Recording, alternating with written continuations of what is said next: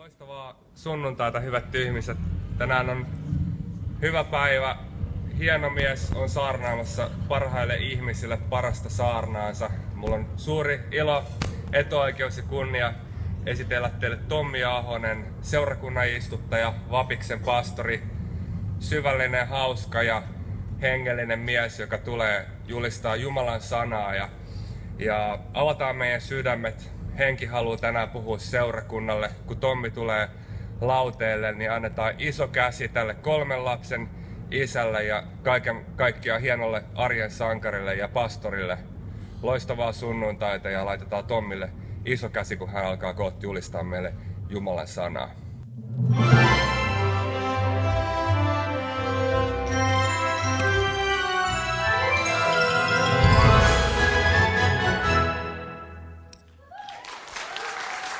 Yes. Aikamoiset hehkutukset. Nyt mun pitää enää vaan olla niiden arvone. Tota, mä puhun tänään työstä, eli jostain, mikä koskettaa melkein kaikkia meitä. Eli suurimmalla osalla meistä työ on sellainen välttämätön paha ö, tai siunaus. Joillekin se ei jotkut ei ole työelämässä, sulle mä haluan sanoa, että hommaa työpaikka, jossa oot työtön vastoin omaa tahtoa, niin rukoile Jumala, että, että Jumala antaisi sulle töitä ja luota siihen, että Jumala kyllä vastaa siihen. Raamattu sanoo, että jokaisen meidän pitää tehdä töitä. Raamattu sanoo, että joka ei työtä tee, niin sen ei syömänkään pidä. Kun mä puhun työstä, niin mä, mä voin sanoa, että mä tiedän jotain siitä. Mä oon nimittäin ollut elämässäni, mun pitää luntata, kun mä rupesin listaa, että mitä kaikkia hommia mä oon tehnyt. Mä oon ollut siivoamassa, mä oon jakanut mainoksia, yhden kesän mä olin metallitehtaassa pistämässä semmoisia levyjä sellaisen koneeseen. Mä oon ollut hotel kämpissä kiillottamassa lusikoita. Mä oon ollut Raksalla tekemässä kaikenlaisia juttuja. Mä oon ollut yhden vuoden musahommissa, studiossa, äänitin ja miksasin levyjä. Mä oon ollut yrittäjänä, siivousalalla, rakennusalalla ja musiikkialalla. Mä oon elättänyt itteeni muusikkona, myyjänä. Mä oon tehnyt valokuvausta ja videohommia. Mä oon ollut kaksi vuotta yhden tekniikkafirman asiakastuessa – Mä oon ollut varastomiehenä ja nyt mä oon pastorina. Ja tämä kaikki johtuu siitä, että, että kun mä olin parikymppinen, niin mulla ei ollut ihan kristallin kirkkaana mielessä, että, että mitä mä haluaisin tehdä mun elämällä. Ja mä oon pyrkinyt myös lukuisiin kouluihin. Mä oon pyrkinyt Popiatsiin muusikkolinjalle ainakin kolme kertaa, eri linjoille itse asiassa. Mä oon pyrkinyt yliopistoon lukea filosofiaa, ainakin Helsinkiin, kaksi kertaa Joensuuhun ja Jyväskylään. Mä oon pyrkinyt yliopistoon lukea suomalais-ukrilaisia kieliä ja musiikkitiedettä. Mä oon pyrkinyt lennonjohtajaksi. Mä oon pyrkinyt opiskelemaan toimintaterapiaa, eikä mulla vieläkään mitään hajua, mitä se on mutta mä, mä tykkään toiminnasta ja te, terapiakin kuulosti, kuulosti ihan hyvältä. Joku voi tämän jälkeen kertoa mulle, mitä se on. Mulla ei vieläkään mitään hajua. Ja sitten ää, mä oon pyrkinyt ammattikorkeakouluun kaupalliselle alalle. Ja siinä mä jopa pääsin tota, opiskelemaan yrittäjyyttä. Ja tässä on ensimmäinen pointti. Eli jos sulla ei ole ihan hirveästi haju siitä, että mikä on sun kutsumus ja mitä sä aiot tehdä sun elämällä, niin sä et ole ainoa. Mutta kun, kun mennään nyt tähän tämän saarnan pointsiin, niin mä puhun Efesolaiskirjan kuudennesta luvusta jakeista 5-9. Orjat, olkaa kuuliaisia maallisille isännillenne vilpittömin sydämin, niin kuin Kristukselle – peläten ja vavisten. Ei silmän palvelijoina ihmisiä mielistellen, vaan Kristuksen palvelijoina noudataan Jumalan tahtoa koko sydämisesti. Palvelkaa hyvillä mielin niin kuin palvelisitte Herraa, ettekä ihmisiä. Tiedättehän, että mitä tahansa hyvää kukin tekee, sen hän saa Herralta takaisin, olipa orja tai vapaa. Ja te isännät, tehkää samoin orjille ja jättäkää uhkailu, sillä te tiedätte, että heidän, niin kuin teidänkin Herranne, on taivaissa ja ettei hän katso henkilöön. Mun pointsi tänään on se, että tee mitä teet, kunhan teet sen niin kuin palvelisit Jeesusta. Eli tee mitä teet, kunhan teet sen niin kuin palvelisit Jeesusta. Tässä puhutaan orjista ja isännistä tässä tekstissä. Ja mä haluan kertoa vähän tästä taustasta. Että pa- Paavali kirjoittaa tämän kirjan luultavasti Roomassa, kirjoittaa sen joko Efeson kaupungille tai sitten lukuisille seurakunnille sillä alueella. Mutta roomalainen yhteiskunta oli sellainen, että se rakentui hyvin pitkälle orjuudelle. Siellä ne arviot vaihtelee, mutta 30-50 prossaa saattoi olla, joidenkin arvioiden mukaan jopa 60 prossaa suurkaupunkien asukkaista oli orjia. Ja se, mitä orjuus tarkoitti siihen aikaan, niin suurin osa näistä orjista oli niin sanottuja kotiorjia. Eli ihmiset asu sellaisissa vähän isommissa yhteisössä. Se kreikkalais-roomalainen tällainen perusyksikkö yhteiskunnassa oli niin sanottu domus. Sellainen talo, missä asui perhe, sitten jotain perheen jäseniä, esimerkiksi isovanhemmat tai lapsia, lapsenlapsia. Ja sitten siellä oli paljon orjia, jotka toimitti kaikkea sen ä, talon askareita. Näillä orjilla ei ollut mitään laillisia oikeuksia. Ne oli sen ihmisen omaisuutta, sen isännän omaisuutta. Eli jos se isäntä halusi käyttää niitä seksuaalisesti hyväkseen, niin mikään laki ei estänyt sitä. Jos tämä orja havaittiin vaikka syylliseksi johonkin rikokseen, niin, niin sen sai tappaa. Ei siitä tullut mitään seurauksia, koska sä vaan turmelit sun omaa omaisuutta. Joka tapauksessa ää, tilanne oli se siinä yhteiskunnassa, että monille oli parempi myydä itsensä orjuuteen kuin olla niin sanottu vapaa kansalainen. Se yhteiskunta, niin kun, jos me haluttaisiin saada edes joku pieni mielikuva siitä, millaista elämä oli siihen aikaan, niin me, meidän pitäisi mennä jonnekin äh, kehitysmaan suurkaupunkiin, esimerkiksi Bombeihin tai Delhiin tai, tai johonkin Aasian tai Afrikan kaupunkiin, missä kaikki jätteet heitetään ulos, niin kuin siellä on hirveä määrä ihmisiä pakattu sinne pieneen tilaan, siellä on slummeja ja muutenkin ihmiset elää järkyttävässä kurjuudessa. Totuus oli se, että monilla orjilla se tilanne oli parempi kuin niillä vapailla ihmisillä. Eli ne sai kuitenkin elatuksen, ruoan ja muut. Ja se, se oli ihan tyypillistä, että ihminen myi itsensä orjuuteen. Siellä oli niin kuin viikoittaisia orjamarkkinoita kadulla, missä sa, sa, kävelit ää, siis torille. Siellä oli lavalla ihmisiä, pienistä lapsista, ää, aikuisia, jotka, joita orja välittäjät, orjakauppiaat myi. Kun Rooman valtakunta laajeni, niin niitä kerättiin, tuotiin sitten ympäri valtakuntaa, erityisesti näihin suuriin kaupunkeihin. Mutta se, minkä takia mä kerron tämän, ja ää, mikä kiinnitti mun huomion tässä näin, kun mä rupesin tätä tutkia, oli se, että ei tämä ole mikään, niin kun, jos ajatellaan, että tämä tuntuu meidän näkökulmasta ihan järkyttävältä, tämä todellisuus, niin totuus on se, että jos katsoo historiallisesti ja katsoo nykyäänkin meidän maailmaa, niin iso osa ei saa valita omaa työpaikkaansa. Iso osa elää niin kuin kädestä suuhun. Iso osa joutuu ottaa vastaan töitä ihan vain sen takia, että ne saisi jonkun elatuksen. Eli sä, jos sä mietit sitä, että niin kuin sun pahin stressi on se, että mitä sä tekisit sun elämällä, kun sulla on niin paljon vaihtoehtoja, niin se on jo ensimmäinen niin kuin, asia, mistä sun itse asiassa pitäisi olla kiitollinen Jumalalle. Me eletään historiallisesti ihan poikkeuksellista aikaa.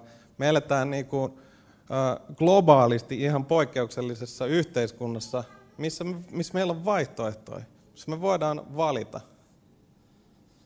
Mutta to, toinen pointti on se, että Jumalan mielestä, kun raamattua lukee, niin, niin kuin tässäkin esimerkissä, tekstissä, niin, niin tuntuisi siltä, että, että Jumalalle ei itse asiassa ole ihan niin paljon niin kuin väliä, että mitä sä teet tiedätkö, sun elämällä. Silloin kun mä olin 20, niin mulla oli hirveä ahdistus ja tuska siitä, että, että mikä musta tulee isona. Ja niin kuin, mikä on se, mihin mun on, on, mut on kutsuttu. Meillä oli yläasteella semmoinen tota, opo, sellainen vanha hippi, sellainen nainen, joka tota, pukeutui semmoisiin värikkäisiin kaapuihin. Ja sitten se piti meille 15-vuotiaille sellaisia luentoja, missä kertoi, niin kuin hoki sitä, että sun pitää löytää se sun juttu. Mikä on sun elämän tarkoitus? Mikä on sun passion? Ja niin kuin me 15-vuotiaat istuttiin siellä ja niin kuin, mä luulen, että, että kaikki, ainakin mun kaverit meidän luokalta, niin kuin, vaan masentu niistä. Koska miten ihmeessä 15-vuotias voi tietää, että mikä siitä tulee isona? Ehkä niin kuin yksi tuhannesta tietää, ja niissä on jotain outoa. Mut, mut. Me pistetään meidän yhteiskunnasta työlle ihan mieletön merkitys. Niin kuin. Se, se määrittelee meidät, ketä me ollaan ihmisinä. Meidän identiteetti on se, niin kuin, että onko mä muusikko. Meidän nuoret kasvaa siihen, tai me kasvataan siihen, niin kuin kattelee jostain telkkarista jotain esikuvia, idoleita. Mä ajatellaan, että niin kun me löydetään vain joku työpaikka, mikä meille sopii, niin, niin siitä me ollaan niin onnellisia. Me koetaan meidän elämässä täyttymys ja me koetaan meidän elämä tarkoitukselliseksi. Ja sitten me ruvetaan niin näkemään hirveästi vaivaa ja rehkitään sen eteen, ahdistutaan, stressataan, arvostellaan muita ihmisiä sen perusteella, että mitä ne tekee työkseen. Mutta Raamatun mukaan asian vaikuttaisi olevan silleen, että tee mitä teet, kunhan teet sen, niin kuin tekisit sen Jeesukselle. Jumala näkee, niin katsoo sitä, mitä meidän sisällä on. Jumala osaa järjestää meidän tilanteet silleen, että me ollaan siinä paikassa, mihin Jumala on meidät johdattanut. Mä kerron tässä näin lyhyesti viisi tapaa siihen, että kuinka sä voit tehdä sun työn niin, että sä et palvele Jeesusta. niin kuin tämä tekstikin antaa ainakin yhden esimerkin. Ensin mä, ää, tässä lukee, että Orjat, olkaa kuuliaisia maallisille isännille vilpittömmin sydämin niin kuin Kristukselle peläten ja vavisten, ei silmän palvelijoina. Ää, mä luulen, että mä ymmärrän, mitä se tarkoittaa. Ää, oli varmasti sellaisia, sellaisiakin orjia, jotka niin kuin teki vaan sen, mitä käskettiin. Ja jos oli mahdollisuus, niin ne vähän sluibaili. Ja mun täytyy myöntää, että mäkin olen joskus tehnyt niin.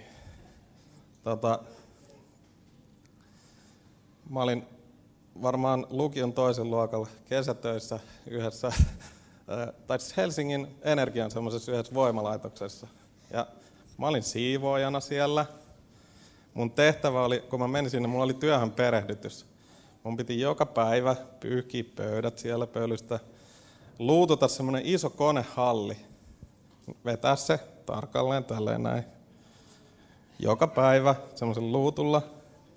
Ja sitten niin tämä mun esimies lähti lomalle ja sanoi, että, että hoidat vaan nämä hommat, niin kaikki menee hyvin. No, Ekat pari viikkoa mä vedin sitä joka päivä, vedin sen homman siihen. mä kyllä ihmettelin, että no ei tässä kyllä mitään näy. Mutta mä nyt duunaan nämä, kun pitää olla. Sitten jossain vaiheessa mä rupesin miettimään, että ei tätä kyllä kukaan huomaa, jos en mä niin kuin, tätä lakase, tätä hallia oikeasti.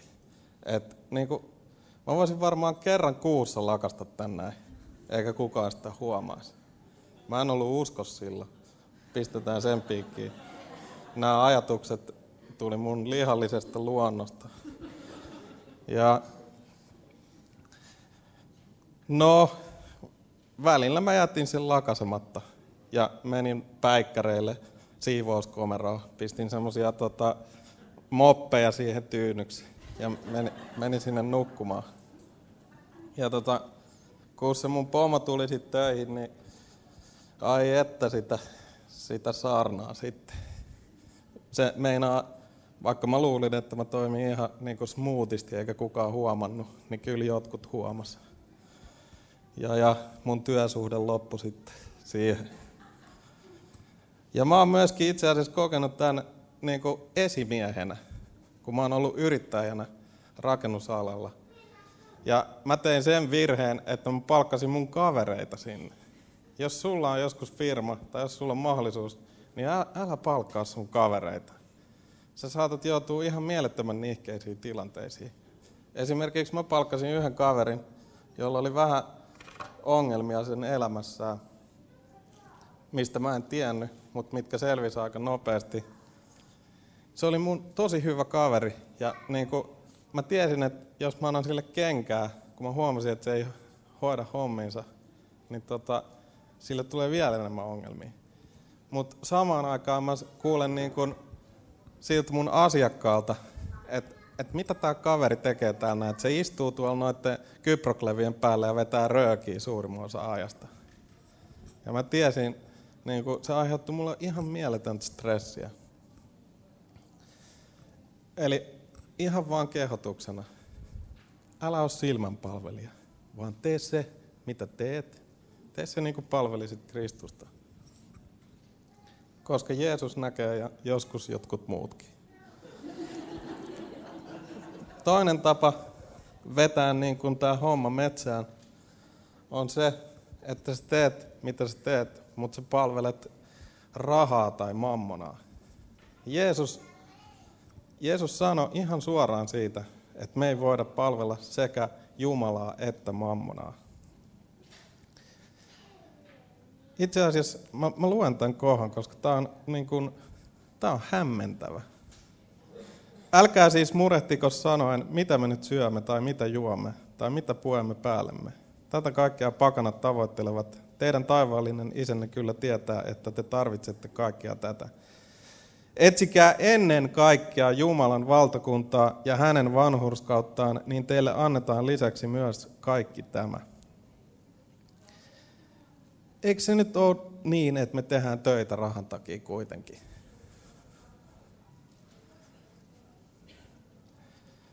Eikä, eikä nyt kukaan siivoo tuolla konehalleen, vaan sen takia, että se tykkää siitä. Mutta Jeesus sanoo, että ei sun tarttis. Jeesus sanoo, että Jumala näkee kaiken, mitä sä tarvit, ja kaikki annetaan sulle. Mulla on ollut vähän ongelmia sulatella tätä ajatusta. Ja kyllä mä oon niin kun, tehnyt töitä elämässäni ison osan vaan rahan takia.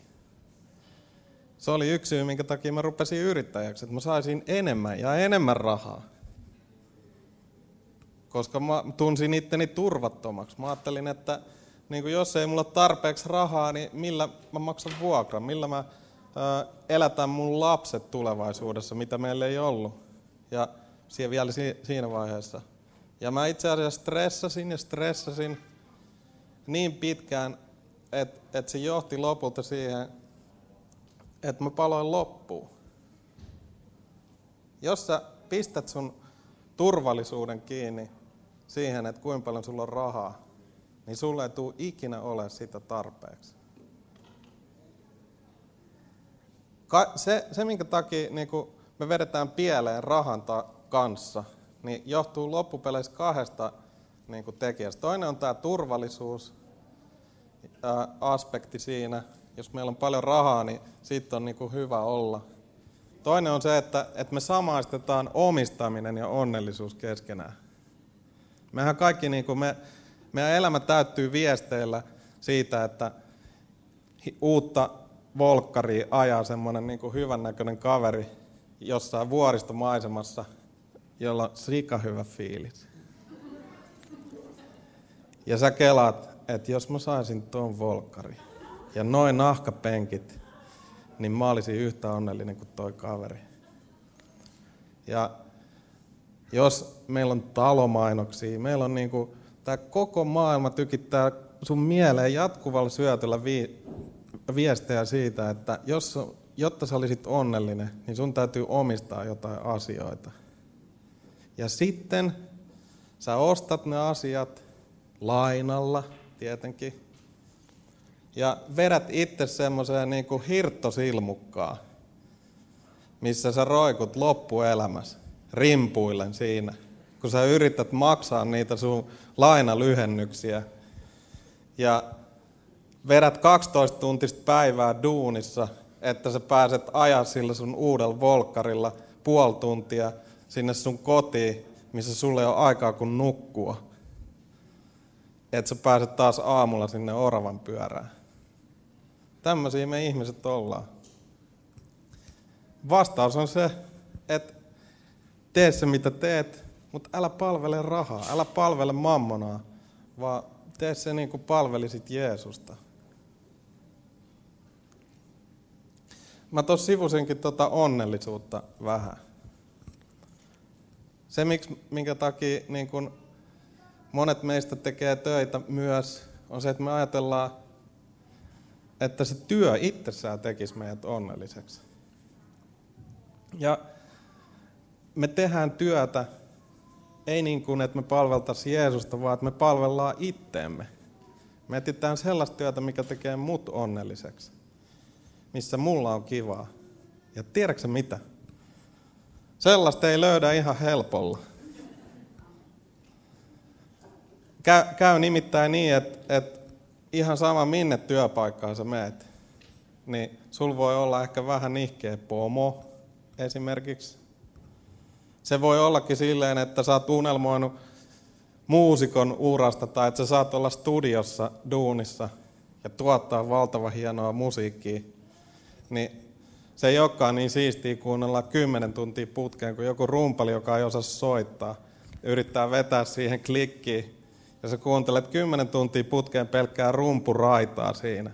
Sitten kun sä meet kotiin nukkumaan, niin sul koko yön sä herät siihen, kun sul soi se...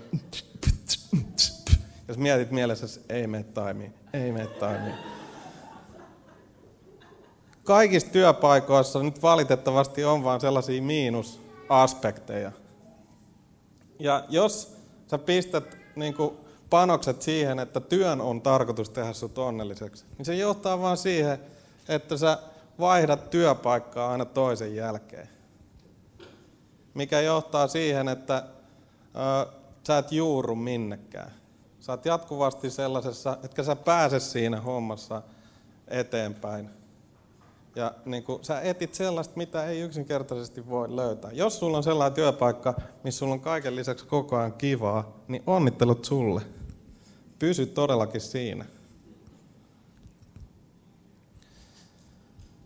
Jotkut meistä lähtee etsiä työstä vielä. Se ei, ei että me palveltaisiin Jeesusta ja nähtäisiin työ osana ve, niin kuin elämää, velvollisuutena. Niin me, me pistetään niin kuin sille lataus siihen, että meidän elämä tuntuisi tarkoitukselliselta. Se, että meidän elämä tuntuisi tarkoitukselta, se on luontainen tarve meille. Me kaikki etitään niin kuin, tarkoitusta meidän elämälle.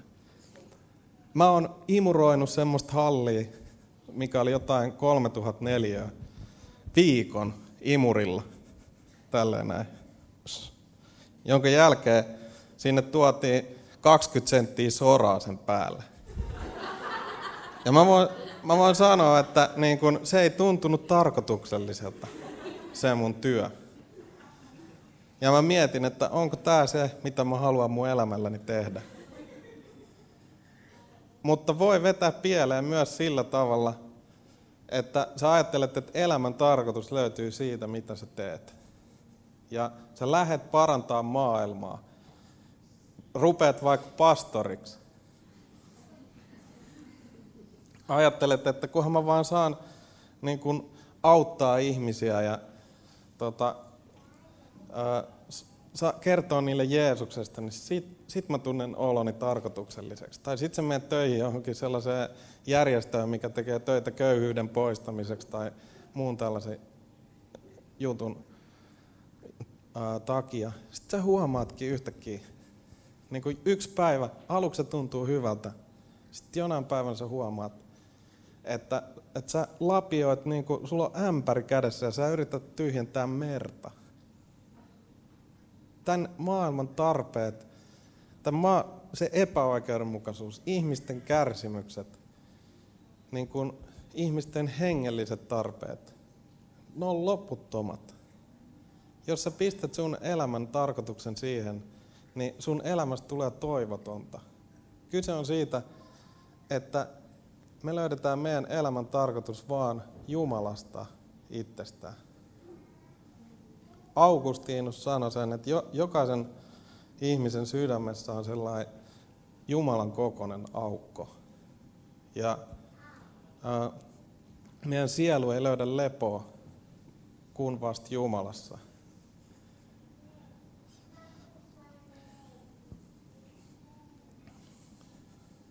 Sen takia, kun me ollaan saatu, kun me ollaan kohdattu Jeesus ja, ja niin kuin saatu sitä kautta nämä kaikki asiat, niin oikeastaan vasta siitä me saadaan voima tehdä meidän velvollisuus.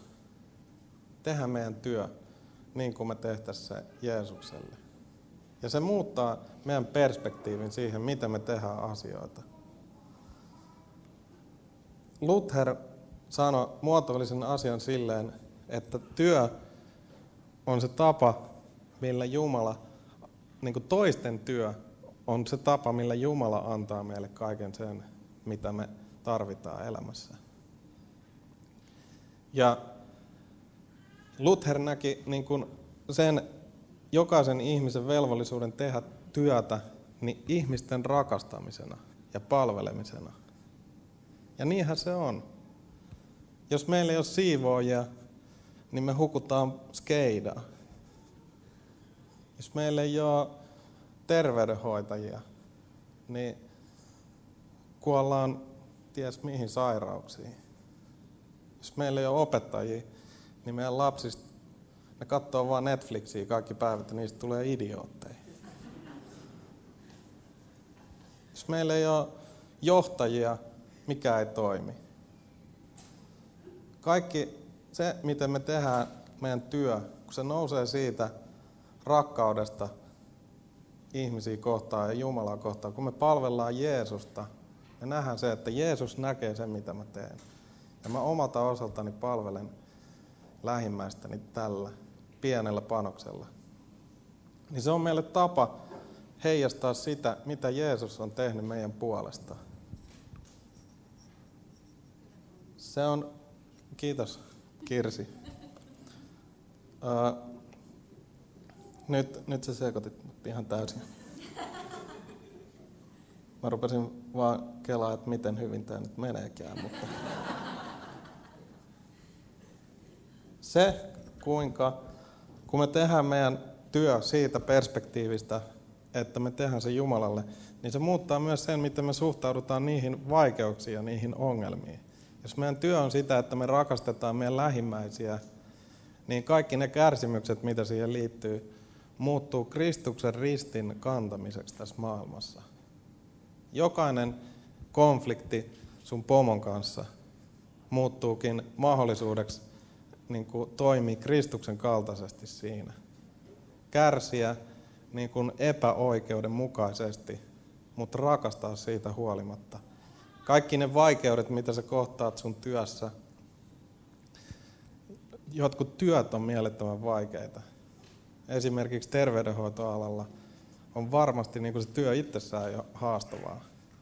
Mutta se muuttuu niin kuin siksi taakaksi, mitä Kristus kantoi silloin, kun se oli maan päällä. Kristus kantoi ihmisten ongelmat harteillaan. Kristus kantoi meidän sairaudet. Jokainen, kaikki paineet, kaikki, sulla on huonoja työkavereita tai ns, jotka kiusaa sua tai, tai on muuten vaan niin kuin aiheuttaa sulle kärsimystä, niin sulla on niihinkin mahdollisuus suhtautua sillä rakkaudella ja nöyryydellä, mitä Jeesus osoitti meitä kohtaan. Ja ennen, ennen kaikkea, kun sä suhtaudut niihin tällä tavalla, niin se opettaa sua ymmärtää sitä, mitä Jeesus itse teki, kun Jeesus tuli maan päälle. Mä luen loppuun Filippiläiskirjeen toisesta luvusta, jakeet 5-8. Olkoon teillä se mieli, joka myös Kristuksella Jeesuksella oli.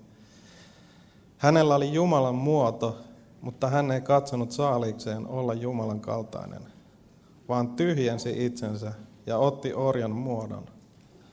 Hän tuli ihmisten kaltaiseksi ja hänet havaittiin, havaittiin olemukseltaan sellaiseksi kuin ihminen. Hän nöyryytti itsensä ja oli kuuliainen kuolemaan asti, aina ristin kuolemaan asti. Kiitos